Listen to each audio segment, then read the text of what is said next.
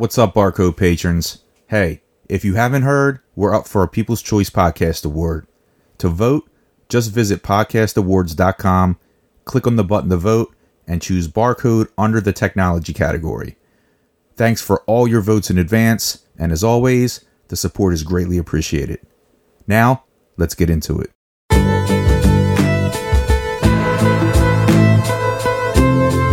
You're listening to the Barcode Podcast with your host, Chris Glanden, serving cybersecurity straight up with no chaser.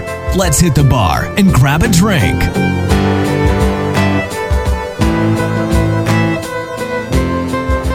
Hey, Chris, what's up, man? What's new this week in security? Well, I happen to know a guy in the Alliance. Let me give him a shout real quick. He's always ahead of the curve when it comes to the current state of security. Oh, so you know that guy up there? Oh, wait. Is he here at the bar? Oh, you know it. In the VIP section. Shows up weekly. He's got his entourage with him, too.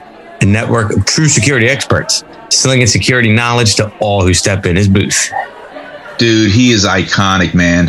Trailblazer when you talk about security podcast. He is the man indeed. One you should definitely follow for sure. Uh, he does know his shit. Not only podcasts, but blogs, webcasts, even internet TV. Forget Howard Stern. This is the real king of all media. Speaking of kings, dude, you better check out this fresh drink we made for you. We call it the King Jubilee. We'll throw one and one third ounce of Bacardi white rum, half ounce of Luxardo maraschino liqueur, and one third of your freshly squeezed lemon juice. Nice, man. Well, let me go mic up. I want to go see what he's been up to. All right, Chris. Hey, check out his headphones while you're down there. See if he found a decent pair yet. And I'll see you all next round.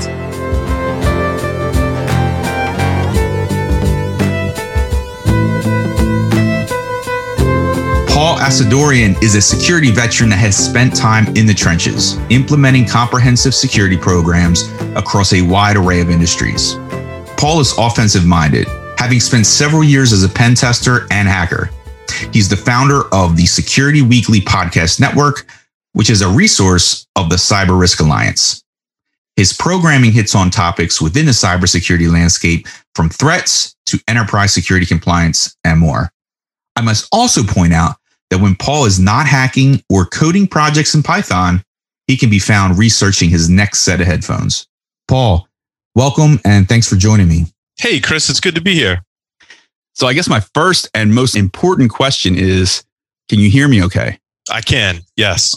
Okay. So, what headphones did you go with, or are you just sort of in an endless oh. loop of seeking out the ultimate headphones? Uh, sorry, that was my, I, you know, podcast veteran, and I forget to mute my phone of course. Uh, I have lots of headphones. Um, I've uh, spent way too much money on headphones, so I don't recommend that people do that because it's I, I don't know. I also feel like headphones are something you have for the rest of your life, and people have spent what I've spent on headphones on things like booze or wine, you know, wine and spirits and stuff. And I like to think it's a better investment because these cans I'm wearing today uh, are Audeze LCD4Zs, which are way too expensive for most people. I mean, unless you're really an audio nerd, like don't spend that much money on headphones. uh, if you do, wear them as much as you can. And that's why uh, during our interview right now, I am wearing them because every opportunity I get, I am taking advantage of my investment. Uh, these are probably my favorite ones that I have they're just they're really awesome. Planar Magnetic, uh, is a company out of California. They just do a great job. I mean, they're just amazing. Not for most people. They're I use my podcast hobby as like the excuse to go. Oh, well, I can justify that because I have a podcast, so I'll order some expensive headphones. yeah, absolutely, absolutely. I'm uh, I use the AirPods. Um, they've just become sort of my go-to. I do enjoy a nice pair of over-the-ear yeah. headphones. Nothing like it. Absolutely. So, yeah, you've been in the industry for over 20 years now, much longer than most folks have been before there were degrees in cyber, before there were networking groups online uh, to become involved with. So, I'm curious to know what was it that sparked your initial interest in cybersecurity and, and how did you continue to learn with the limited amount of resources at that time. Yeah, it's interesting. I think uh, being in the industry that long makes me um well old. I think is really what it means. It makes me old. um, but in terms of like you know, everyone's got a different journey into cybersecurity. I'm always interested to hear other people's journeys into cybersecurity. For me, it started when I was seven years old. I was seven. I have the, the thing hanging on my wall of my first programming class that I took when I was seven years old on an Apple IIe. And I had in-person instruction, which I was thankful. My parents, you know, sent me to that and bought me my first Apple IIe computer and I learned how to program in BASIC. Um, and I, you know, coded things like Hangman and played games on it and stuff like that. And I just, I loved it. You know, I had like an affinity to, I loved being able to make the computer do stuff that I was telling it to do, like through code. I thought that was so cool. Um, you know, then throughout my like junior high and stuff like that. So like I never had a modem. I think my parents watched war games and they're like, yeah, no, you're going to cause global thermonuclear war. So like I, I was using computers, but I wasn't like on the BBSs and hacking and, and all that stuff because I was more interested in, in girls, I think at the time. Um, and then in high school, uh, I got the opportunity to take a programming class. And I'm like, wait, I remember this stuff. And I was like, wow, now I kind of like really like it. And what's interesting is, you know, when you talk about people's paths into this industry, I really suck at math. Like math is not my strong suit at all. And it certainly was not in high school. And I remember the vice principal going, so Paul, like you applied to be in this advanced programming class and you're taking basic programming now, but you've applied to be in Pascal. And he's like, so I took a look at your math scores and he's like, they're really not good. I'm like, yeah, I know, but I'm going to get an A in basic. And then you're going to let me take Pascal, right? And he's like, yeah, okay. I'll, I'll since you're like so enthusiastic about it. I'm like, I'm not saying my math scores are going to get any better. I'm totally getting an A. So I did. I got an A in that class. I got an A in Pascal because I loved it. I think because I don't like math, I just didn't put the effort in. Right. So that uh, just kind of continued my journey. You know, when I got a job in college, I did a brief stint in a, a paintball store and then was like, I really want to get back to this technology thing. So I kind of had like ebbs and flows. I think some people uh, may look back at their journey and have regrets. And sometimes I do feel that way. Like I, if I had just kept with that as my hobby and not gotten into other things and stuck with it, like th- would things be different? But I always think back to that Star Trek Next Generation episode. I don't know if you're a Star Trek fan, Chris. No, no, no, no. Star so, Wars. Star Wars. I am too. But I also like Star Trek. Don't don't think of me differently for that. But there's an episode where Captain Picard gets stabbed and has this flashback to when he was like a young cadet, got into a fight and was stabbed and has his heart condition as a result and him getting, you know, injured now. He wishes he could go back and not be in that fight when he was a young cadet. And like, what would things be like differently if he had played it safe? Yeah. And so they show his future uh, as if he played it safe, didn't get into the fight, and he's still like a low level ranking officer and he's not the captain of the ship. So regardless of what your journey is, my advice is, you know, you can't go back in time yet. So you got to live with it. So I took breaks. Like I said, I worked at a paintball store. Uh, and then I was like, I want to go to a job and do some programming. And I actually had to write code on a whiteboard uh, to get my first internship and show that I knew how to program. And I started at the bottom. And the bottom, this is like mid 90s, right? The bottom was I was the bub and Bub stood for backup boy. That meant every end of it, each day, I would go to all of the developer workstations and I would put the tape in and I would turn the crank, you know, to lock the tape in and I would do the backups of all their systems. Right. And this was not advanced gear. I had a pair of vice grips that sometimes I had to turn the crank because the plastic handle, you know, had broken off. Oh, but man. They helped me be a better programmer and a hacker. Right. So just being in the environment, work. you kind of fed off of that. Being in the environment, I started working in IT there. I started writing more code, started taking on different coding projects. I got to work with developers there. And I'm thankful to this day, those people I worked with. I mean, and it was not an easy thing either. And I think that's one of the, you know, messages today when we see people want to get into the field. I'm like, a lot of us that started back in the day, like it was not easy. And I don't want to discourage people from getting in our field, but there were like rules. Like if you were going to ask a question, you had to research it for 30 minutes on your own, whether that meant going to the internet, which was really slow back then, uh, or reading a book or manual or whatever. And you had to research it and show that you researched it for like at least 30 minutes. Don't spend too much time on it, but show that you're putting the, the effort in. I didn't do that all the time either. Sometimes I would totally cheat and get yelled at. I'm like, I know I'm going to get yelled at, but like, I want to get this thing done, right? Like, I want to move forward. So I violated my own, my own rules. But I mean, basically all of that stuff, I didn't really realize it at the time, but all of that stuff was hacking, right? I mean, it was pure hacker spirit kind of stuff. Did you have any mentors when you came up? Like, I, I know that you did a lot of, you know, self learning and, and you self taught yourself a lot, but did you have any mentors, anyone that you, looked up to or able to work with and kind of feed off of their knowledge?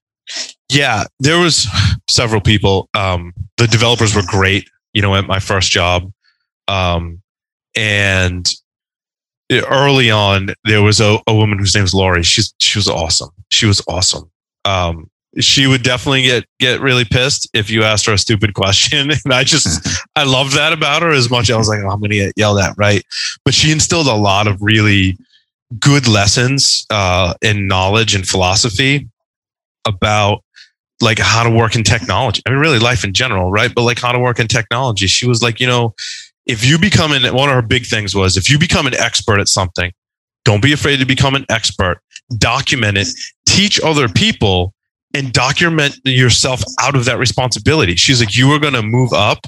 You're going to be more beneficial to the company and that's where you want to be. And don't look at it like you're protecting your little fiefdom. She's like, no, if you can transfer that knowledge to someone else, she's like, now you're a true expert and you can move on to the next bigger thing. Right. So Laurie and I worked very well uh, together in the early days. Uh, and I took forward, you know, a lot of those lessons uh, throughout my career when I actually did start getting into secure. I had a great friend, Todd, that I was like, dude, what is this Linux thing? And he's like, well, I'm from the UK and I learned Linux in school. I'm like, we need to hang out. And he taught me Linux. And again, hard lessons. If I used the arrow keys in VI, he would literally hit my hand. right? He was like, no, you need to learn how to use it the right way without the arrow keys because the arrow keys aren't always going to work. He was right. So I appreciated that. And then, like, basically, I got to working for a lottery company and the firewall guy got sick I feel really bad that he got sick, obviously, but back then firewalls ran on Solaris and I had learned Linux and Unix and they were like, you know, we need someone to do security. I'm like, yeah, I'm all in. I'm like, this is great. And then it was just, you know, it was off to the races from there. I had a huge lab. We did a security audit. I was learning all the security things. And then I got involved with SANS. I'd say Steve Northcutt was one of the most influential people in, in my life and career uh, he just gave me so many opportunities, you know, early on and encouraged me and wasn't afraid to give me opportunities, even though I was new. We were just talking about actually my first SANS paper, and now it's over 20 years ago. Again, I feel really old uh, about the bind tsig buffer overflow vulnerability, which kind of was the start of it all for me. So that's an awesome story. And, you know, I'm not to say that you would have been a great professional paintballer uh, but I'm glad that you stuck with security. And you're right. Once you get that in, you're hooked. Uh, mm-hmm. you know, you've been doing this for you know quite a bit now, and and now you've sort of evolved into the the podcast realm and the content delivery side, and you always deliver you know the top quality content to your listeners. I'm curious how do you stay ahead of the game on the state of cybersecurity? Yeah, I think it's you know, you always got to be reading and researching. You can't, and I think that's my philosophy, both with our podcast technology and, you know, keeping up with cybersecurity is you've always got to be learning. You've always got to be reading and you always got to be researching something and talking to your friends about it. Right. I mean, I, I didn't get here alone. I stood on the shoulders of giants that created this industry. My co-hosts and all my coworkers over the years. Like uh, just the collaboration is just awesome. Um, and, and, the people that have supported me and really just, you know, take my calls or my chats. Like, Hey, just want to, want to chat. Right. Um, John Strand is one of my dear friends, and I just call him. I'm like, dude, I just want to call and chat. Like that's the only reason I'm calling. Like, there's a lot of stuff we could be talking about, but let, like, let's just chat about life and let's chat about like what he's seen in cybersecurity. So I think, you know, always reading. Um, I listen to a lot of books. I listen to a lot of podcasts. I read as much as I can on any platform. Sometimes it's scrolling through Facebook. Sometimes it's Flipboard. Sometimes it's my my news feeds. Sometimes it's going in the right Discord channels and stealing their articles that they're posting to their news channels uh, in there. So like any way I can hack my way to getting whatever the the information is. And I, I think also, you know, staying technical and, and keeping up with your technical and that's not that's not everyone's journey. That's not everyone's thing, and that's cool. And I don't want to say that you need that to be in our, our industry, but when you ask the question specifically like podcast and keeping up with cybersecurity, I think keeping a technical acumen is is important. Uh, and that doesn't necessarily have to be a security project either. You know, I've written a lot of code for our podcast systems, and it just keeps me sharp in writing code. You know. Yeah, I was going to say you got to stay you got to stay sharp doing it, and it sounds like you really enjoy it too. So you put yourself amongst experts, and you keep your technical aptitude up like it's kind of like perverse. Like it's weird. I like having that really hard technical challenge. Like I like it when shit, we can say shit, right? Oh, yeah. Okay, good. Cause I just did. Like I like it when just shit blows up and it's like a really hard technical problem. Like I, in my career, like I described like some of the points in my career, I'd be like really frustrated. I'm like, I don't want these problems. Like I just want to keep moving forward. I, I think you reach a point in your career where you're like, I, I kind of like this, like being in the suck and having oh, yeah. that technical challenge that like you can't easily solve. Like that, that's exciting to me. And that sometimes is security. Uh, usually it's Linux, um, but it, it doesn't matter what it is, right? I like that. Like no one can figure it out easily. Kind of, kind of like my Google results are only like four results and have nothing to do with I Googled with. I'm like, yes, that this is where I want to be And it's it's weird. Yeah, you have to enjoy pain to yeah. a certain degree. Yeah. Well, I think it's like, you know, martial arts or working out, right? You got to enjoy that building muscle and, and really being uncomfortable uh, to really like appreciate where you want to go and your milestones and goals. Yeah, yeah, 100%. And you mentioned something about, you know, just keeping the pulse on cybersecurity and, uh, you know, knowing what attacks are existing now and, and the minute to minute shifts within the threat landscape almost. So it forces us not to be um, complacent and you're always anticipating what the next thing is. So you have the supply chain attacks recently, you have more and more variants of ransomware surfacing. Uh, but from your perspective, what do you see on the horizon that we as information security professionals should be concerned with uh, that most of us don't see coming?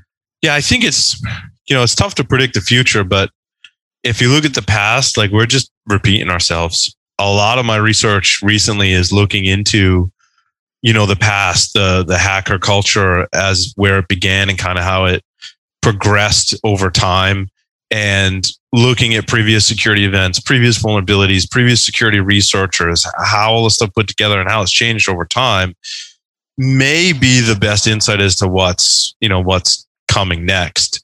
Um, on the sheer technology front, you know, I, I think there's, I think there's a lot of things that, you know, we might need to be concerned about with cybersecurity.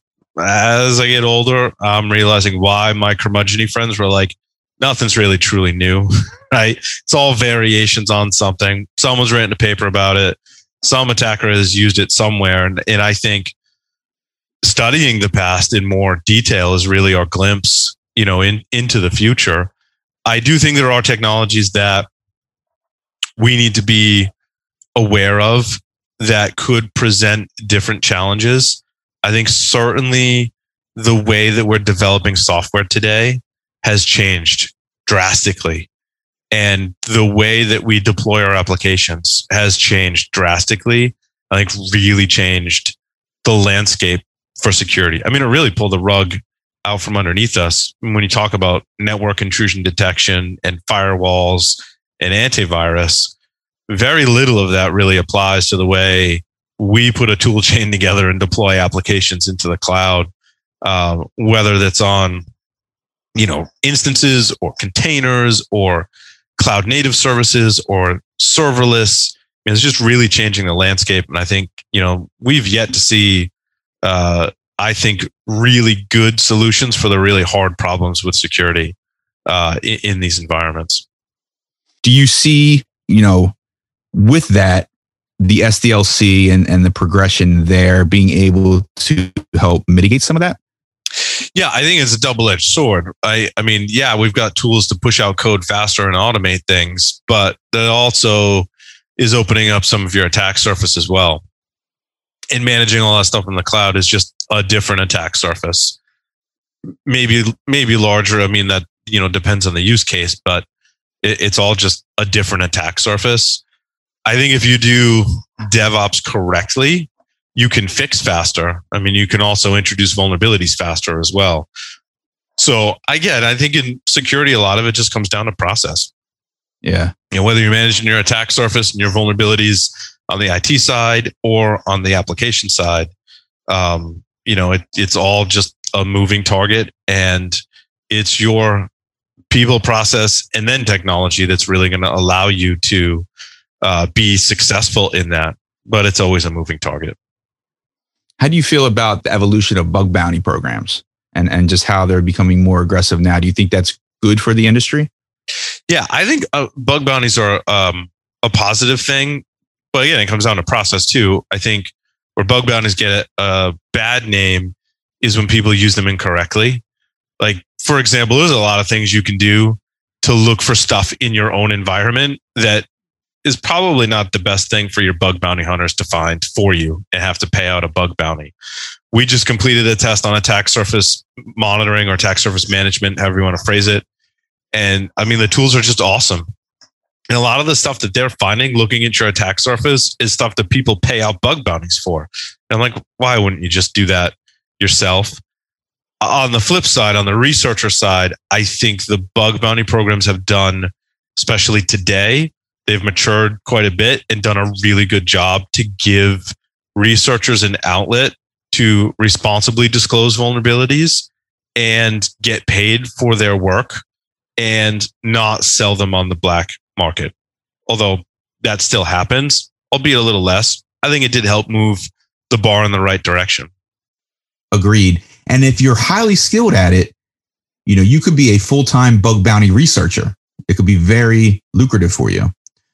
What are your thoughts on non-conventional learning styles for those skills? So, do you side with gaining knowledge and skills through free resources online, or do you side with more of a structured approach via pursuing the certification route? Well, I mean, there's a lot of great resources out there, and I think it depends on one, where you're at in your career, and two, what your goals are. And then phrase the question of, okay, what resources do I want? Right. I think if you're on the, you want to be on the red team side, I think things like Pentester Academy is great. Um, Pluralsight is great for coming up to speed quick on things. So there's a lot of low cost or free like Cybrary uh, and lots of other resources, low cost free for you to just come up to speed on things. Um, the certifications are not bad. I like certifications early in your career. Um, you know, I don't think you need a degree. If you want to go get a degree, that's great. There's lots of ways to get a degree. And again, that depends on your goals. If you want to be a security researcher and more on the academic side, you may want to go get your degrees and masters and PhDs, and maybe you want to be a professor, and that's a path. That's cool. Um, it doesn't mean you need to be super technical to work in our field either. So we have to be careful about the perception that we're putting out there as cyber security professionals and influence not just people who want to get in, but influence the media, influence HR departments that everyone's got their own path. So I don't think we should get hung up on do they have a degree? Do they have a certification? I don't want to say people shouldn't get those either, but it depends on what your path is, right? And so if you're on the red team side, you know, maybe you want to go for the OSCP, maybe you want to go for SANS certification.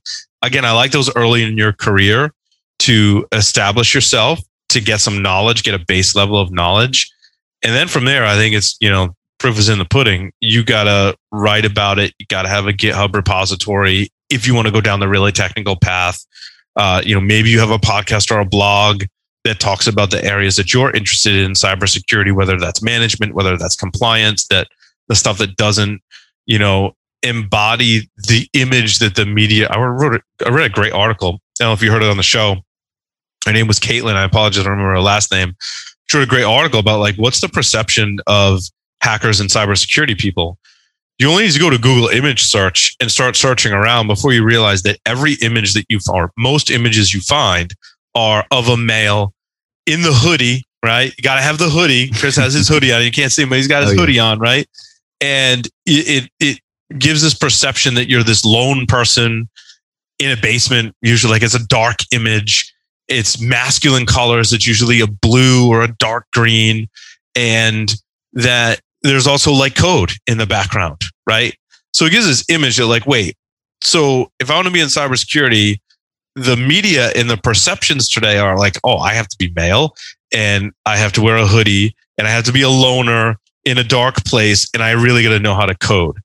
And that's just not a reality today. That's a carryover from our hacker culture that I I I mean it's it's a good and a bad thing, right? Like I understand where it came from. The early hackers were mostly curious people who happened to be male that were in their you know parents basements with their dial-up modems and doing all that stuff and sharing information on bbs's with only those they deemed worthy right that's a carryover from our culture we need to move way beyond that point and enable all sorts of people to be in our field regardless of gender race and all those other things and not paint the image like this is a, an industry where you have to communicate with people for the most part. I mean, you could be a security researcher that does that, and that's fine. But there's a lot of different roles.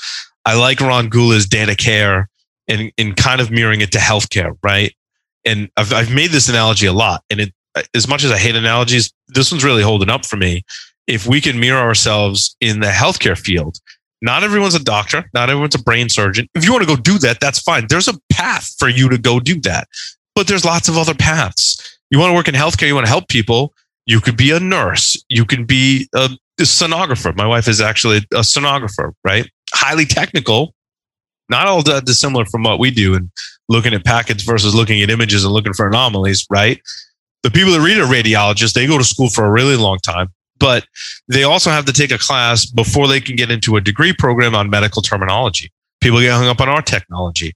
I think there's a lot of great parallels to to healthcare being more advanced as an industry and cybersecurity learning from that that there are career paths into cybersecurity that you can take these basic courses that you can choose your individual path into cybersecurity and not painting cybersecurity as this image of you have to be male and super technical otherwise you just don't fit because that's not true anymore i agree completely we need to redefine the meaning of hacker equals criminal and it's opportunity you know people unknowingly hack every day. If you ever rooted your Android phone, you hacked your phone. And I think we need to relay that message to the masses, uh, which is where the challenge lies. You know, instead of focusing on the negative that the media puts out there constantly, refocus on the positive. And as podcasters, I think that we strive to do that. But from your perspective, how else can we relay that importance to the public? You know, Chris, it's an interesting question because when I, and I'm sure you get, and everyone listening goes through this too, right? You talk to your friends and family about like what's how they all, you work in cyber, like, oh, like that ransomware was really bad. And what I often say to a lot of people is, I'm like, but yeah, on the other side, there are some people, some of them probably my friends that like they're in the suck right now and they are working so hard to recover from that. Like there are people right now that are working till exhaustion to recover from that, to defend against that, to do the incident response, to eradicate the vulnerabilities and the malware and recover from the ransomware. Like there's a lot of people that work so hard, as we all know, in cybersecurity in this industry to protect our infrastructure but when you see that as a blip on the news, the only thing they're talking about is evil hackers did ransomware again or broke into this or did that or the other thing. It's like, where's the defender story? Yeah, exactly. I have seen security experts responding to those attacks on the news more recently, and I think that's a great thing to get that side of it. Um, and and I hope to continue to see that. even with Um, outages too. You know, we're like, well, Facebook's down or whatever it is. I'm like, you realize there's a whole bunch of engineers that are pulling their hair out, working their asses off to get that fixed for you. I'm like, eh, this stuff is not just magic. Like there are people that work really hard to maintain this infrastructure, to secure it, to engineer it, to maintain it.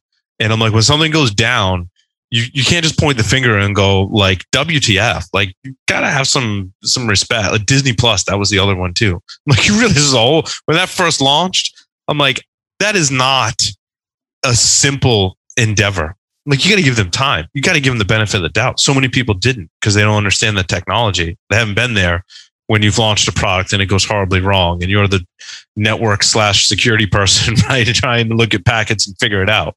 yeah, outsiders don't always grasp that, unfortunately. Um, so, as a security consultant, I perform security assessments and gap analysis against many different industries. And I'm curious if you performed a gap analysis against the cybersecurity industry as a whole, what would be one finding that you'd say we need to fix or improve on, and how? I really think it's a really good question because I have to think about it. I, I think it's it comes down to gaps in your security architecture. There are so many great pieces of technology, so many talented people, uh, you know, working to protect our applications, networks, and infrastructure. I think the the common most common failure point in my mind, having interviewed thousands of people and seen a lot of different security strategies, you know, over the years, and a lot of different uh, organizations that are on different levels of the maturity curve. Uh, I think it's just incomplete programs is is one thing that like knowing where to put your resources and effort in your security program and applying the right solutions, the right processes, and the right people to that is the most common mistake. I think there's a lot of people who disagree and be like, security vendors out there, you know, make shit that doesn't help us protect things. And I, mean, I give some pushback. It's hard for me to give pushback because we are completely vendor supported, right, in our sponsorships. If you take that off the table, there's some there's great solutions out there, right? Whether like whether they give us me money or not, like whatever, like there's some really great solutions out there. And I think what what fails people all the time is not knowing when, where, and how to get the right solutions, implement the right processes, communicate with the right people on an ongoing basis. And, you know, that's why we're in the position we're in when there's a lot of infrastructure, a lot of companies succumbing to ransomware, a lot of big data breaches. I think that's really to me the most common problem that I see. Let me ask you this then. Do you think the reason for that issue is because it's difficult to teach in a formalized setting or a certification path? I mean, it seems that unless you gain the knowledge of what certain tools exist through experience in the industry, it would be difficult to instill that knowledge. Yeah, te- teaching that in a traditional setting is difficult, right? I think learning is about fundamentals and it should include some practice, but you really don't get that until you actually do it. And I think, you know, kind of back on the career track, there needs to be fellowships, internships, shadowing programs, um, so that you can see how it works in the real world. Um, and, and I think it is experience that teaches you that. And I also think that, you know, CISOs have one of the hardest jobs uh, in cybersecurity. And that probably is the most challenging thing is coordinating and organizing around your security program includes so many different aspects of the te- understanding the technology, understanding the architecture. So you're applying the right technology to the right problems, understanding what the latest challenges are, because there's challenges we know about and there's challenges that are constantly evolving and threats that are constantly evolving. And then I think one of the things you throw into the mix that uh, in most organizations, the probably the most challenging thing is communication and teamwork and getting that process down across the whole team. when, I push my friends that do pen test today, I don't do pen testing necessarily today, right? Not in the scope that they they're doing it. I asked them, like, there's got to be something in common to all the companies that just give you the hardest time on a pen test. Like, what is that? Like, there has to be something or a couple of things that you can draw parallels to and, and see that they have in common between those organizations that you're like, yeah, when we do their pen test, like, it's a huge pain in the ass. And the the if I were to summarize, I think the answers that I get, the hardest organizations to pen test are the ones that are the most organized and working best as a team. And they've just I hate to use all the cliche things like defense in depth or embedding it in the culture and you know all those things. I think for me it comes down to teamwork is really the the one thing in common these organizations have is they're able to work really awesome as a team that there's no silos that everyone is on the same page i said i wasn't going to use cliche terms and i just did but you know what i mean they're they're It's working crucial, together though. I mean, what right, you're saying is absolutely crucial. Yeah, it's it's it's a team effort. It's not. I I also think why we have gaps in our programs is because we're competing with ourselves.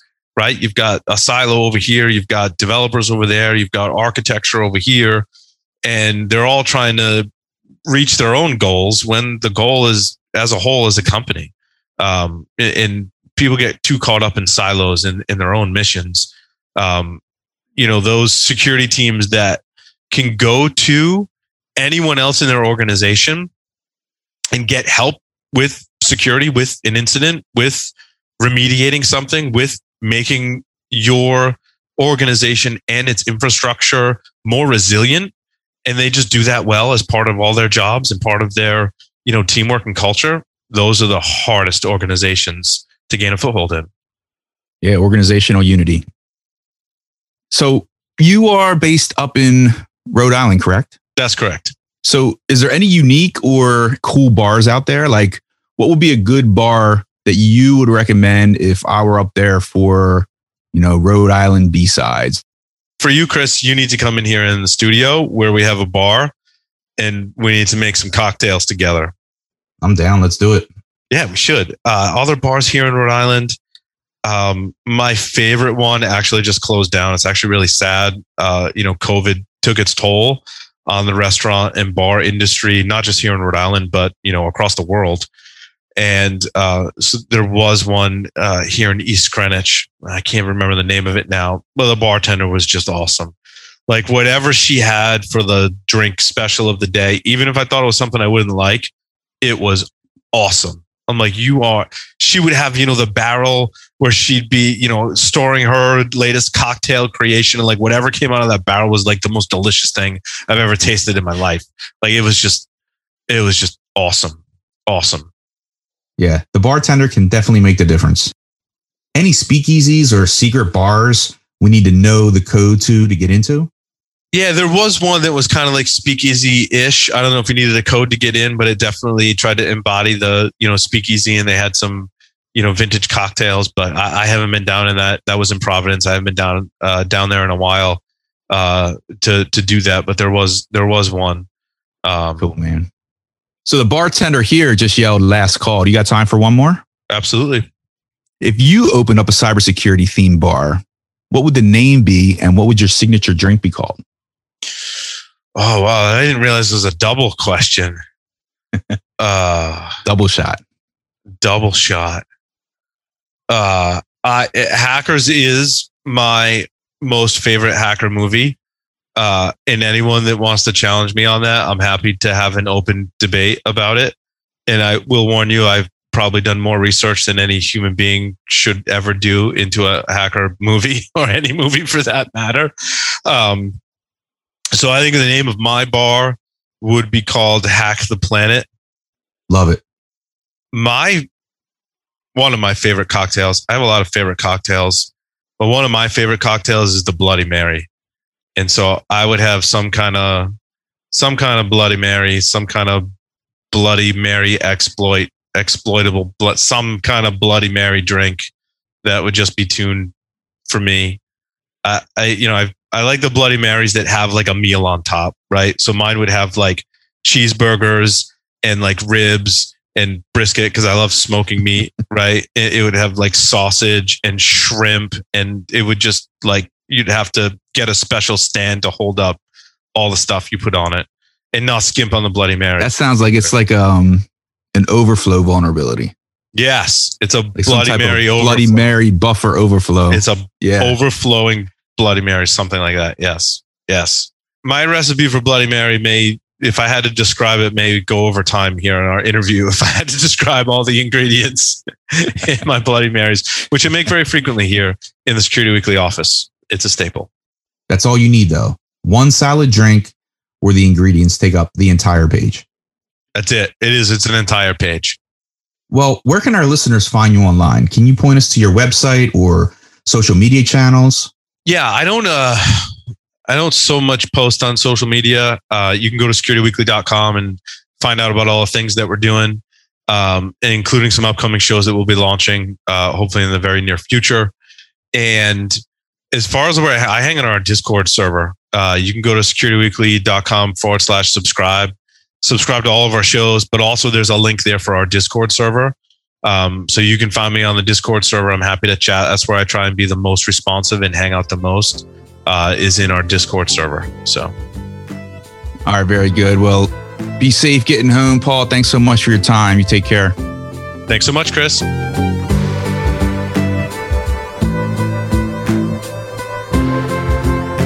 Barcode patrons.